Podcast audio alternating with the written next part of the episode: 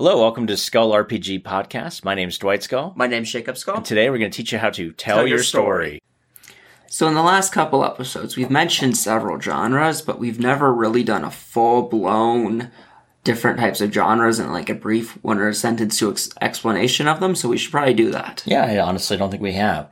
So, in our GMing 101, let's talk about genres. Well, what is a genre? Well, a genre lets you know whether or not you really like the romance section in the bookstore versus the true crime store uh, section of the bookstore versus the self-help section or the uh, teenage fantasy or the or the full-blown sci-fi, right? And of course, genres mix and match where you have military, you have a thriller, but you could have military thriller versus true crime th- thriller versus drama thriller versus romantic thriller. So let's just say that genre is a really hard thing to nail down, but it's really helpful when you're telling your story in your gaming campaign or looking for pre-mades to figure out what kind of genre you want to be in.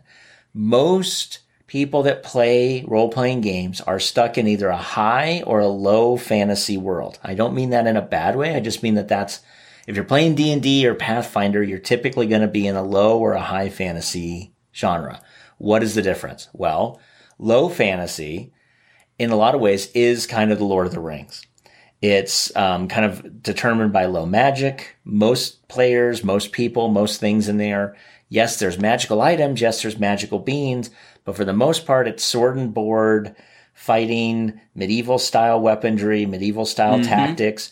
And then there are some really odd things like a weird Nazgul and a flying serpent dragon Yeah. thing and these big I mean, elephants, but that's not necessarily so the big piece of it. The only magical items you see in The Lord of the Rings is so you, Sting. you have Sting, you have Gandalf's staff, Yep. you have the Palantirs, Oh, you have all the wizards. you have the ring.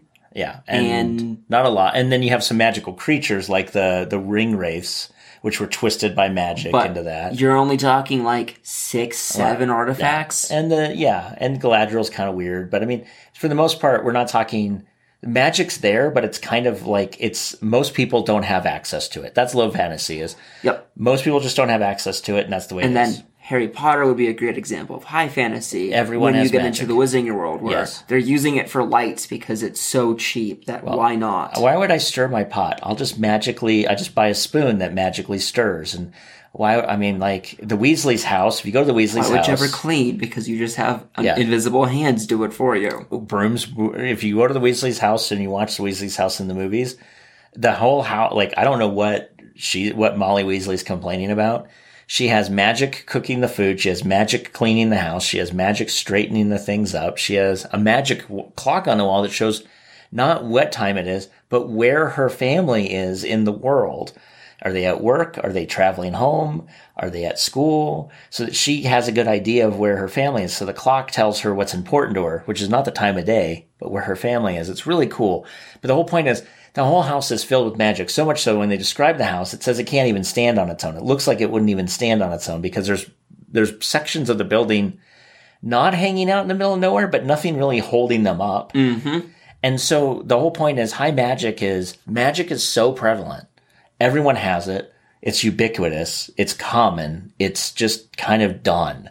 And the reason why Harry Potter works is because you, if you're going to tell that story, um, as a novelist, you have to bring someone in from our world that has no magic into the world of magic and then gets things explained to him like he's five every four seconds, which is exactly what Harry Potter is. I'm a big fan of Harry Potter, so don't hear that as criticism.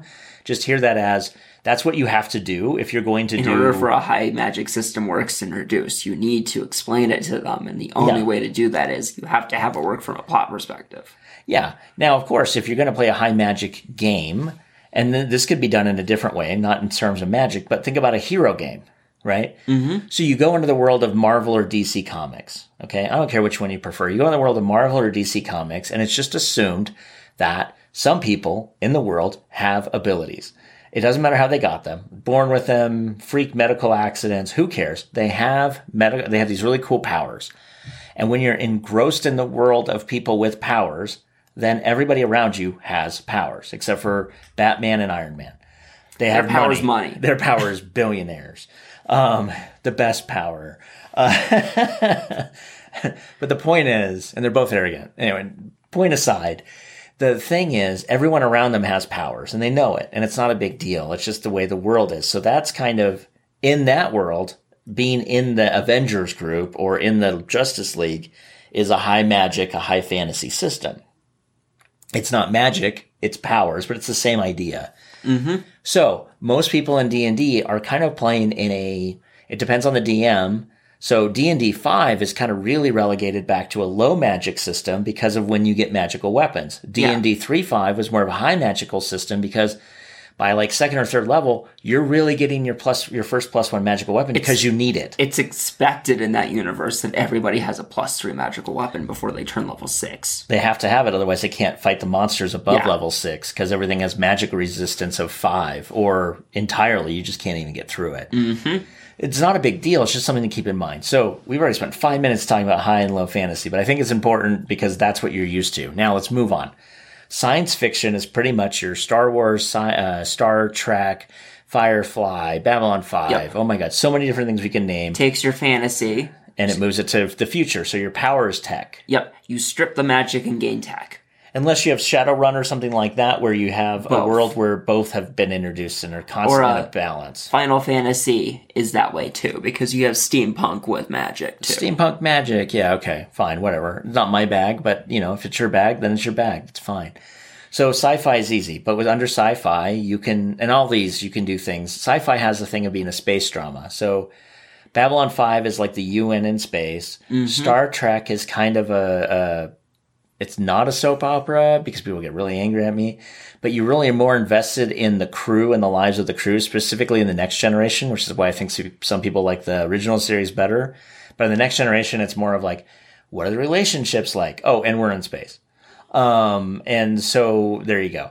So you can mix and match genres, obviously. The next one I want to talk about is Western. So you can play out any of the Western movies. You know, you play out Tombstone, you can play out, you know, any of the John Wayne stuff. It doesn't really matter what you do. It has a very set piece. You can combine Western with sci-fi, which is what was done in The Mandalorian and mm-hmm. also done in Firefly. Mm-hmm. Now, teaser, I don't like Westerns, but I like Western space sci-fi. It's Yeah. just weird. I just, I'm that way. There's some genres that go to that that go together hand in hand. There's some that are a little bit more conflicting, but you can still make them work. Exactly. And if some of you are like, I watched The Mandalorian, how is that a Western? Well, if you look at the tropes that are in Westerns and you look at some of the first season of Mandalorian specifically, you'll see very specific tropes, but instead of being done on a stagecoach, they're done with futuristic, uh, you know, Speeders, speeders and and stuff like that. It's the exact same concepts though. Okay. So that's sci-fi and western. And then you could also look at horror. We talked about horror. So Yep. horror is horror's got a ton of genres as well. You got your slasher films, which is just bloody as all. So you're just you're offing NPCs left and right in a slasher. Yes, You have your or you want to say something? horror is supposed to get under your skin in some way, shape, or form. Whether that's physical, like the gore, whether it's psychological, like your cosmic, so that's like your H.P. Lovecraft, anything that makes you disturbed at a fundamental. Well, like the ring or the Mm-hmm. nun or some of these other things, you kind of have these the the psychological aspect of this thing should be safe, but it's not safe. Yes. Like Those are the main two horror that anybody's going to use. and then you have thriller horror and then you thriller have, would be used you know, as well. and then you even have comedic horror, which is like the Scream series, but Yes. Scream's very slasher with some comedic elements because they're Mm-hmm. making fun of them of the own their own genre. Okay, there you go. Then you have a mystery genre, which can be done like a Scooby Doo mystery, so it has an element of comedy or campiness to it, or, Or it Sherlock. Sherlock Holmes. You could run actually with Sherlock Holmes specifically, like in a in that time period. We've done a lot of like mixing elements into finding out who Jack the Ripper was. Yep. Which is that same sort of Sherlockian time and which place. ties together with alt history. Uh, alternate history, which is another genre where you could do the, which is what everyone does. It's overdone in my opinion, but it's like, what if Hitler was never born? What if the Germans won World War II? What if it's always World War II? I would suggest being a little bit more, I don't know, think- Creative. yeah, creative would be great.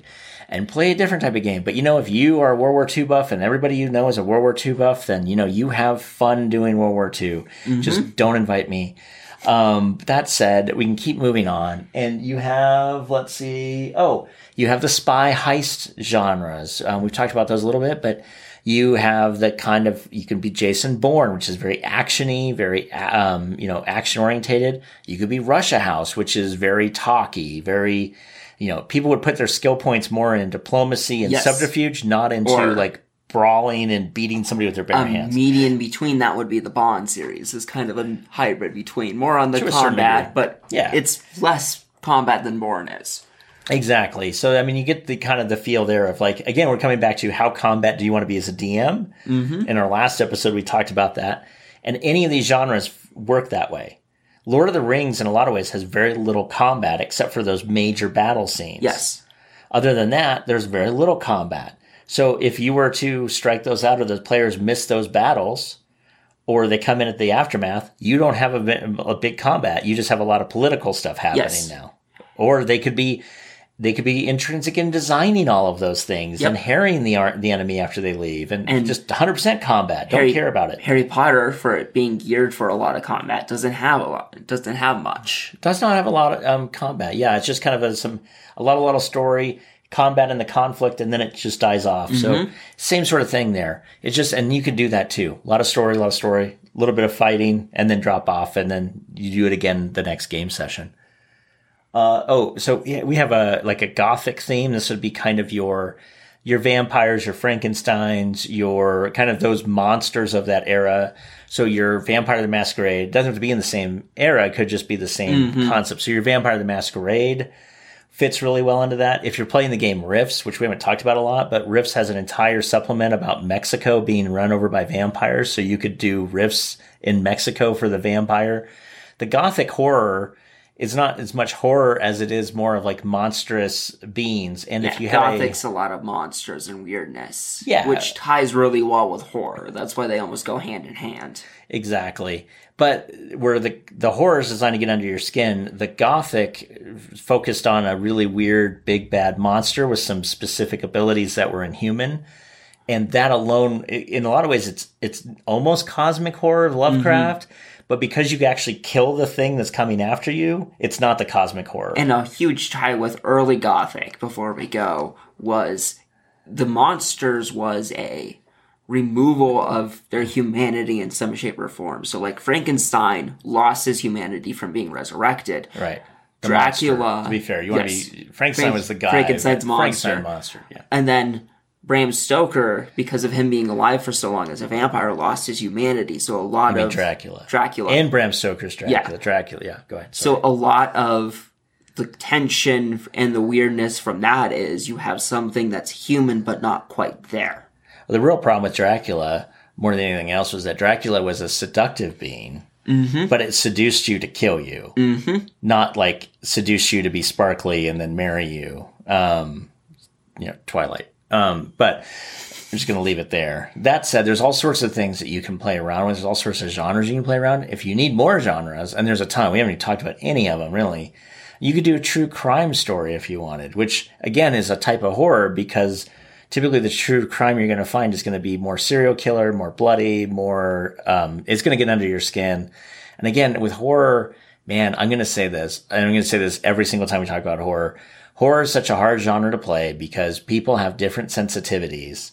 And unless you're like all met at a horror book club or a horror movie and y'all just love the slasher series, it's going to be really hard for you to find a group of people that are like, oh yeah, I'm totally fine within the first four seconds watching a guy's guts hang out. Yeah. I mean, it's just, it's something that's a visceral, um, that horror kind of enacts, which is why I like the genre as a whole, but hardly ever, I would never run a campaign on it. I would have horror elements in my campaigns just as, you know, kind of like an X Files does or something like that. Anyway, we are like way over time, so we're going to cut it off today. We'll see you tomorrow. Hey, thanks for listening. And for more resources, please go to skullrpg.com.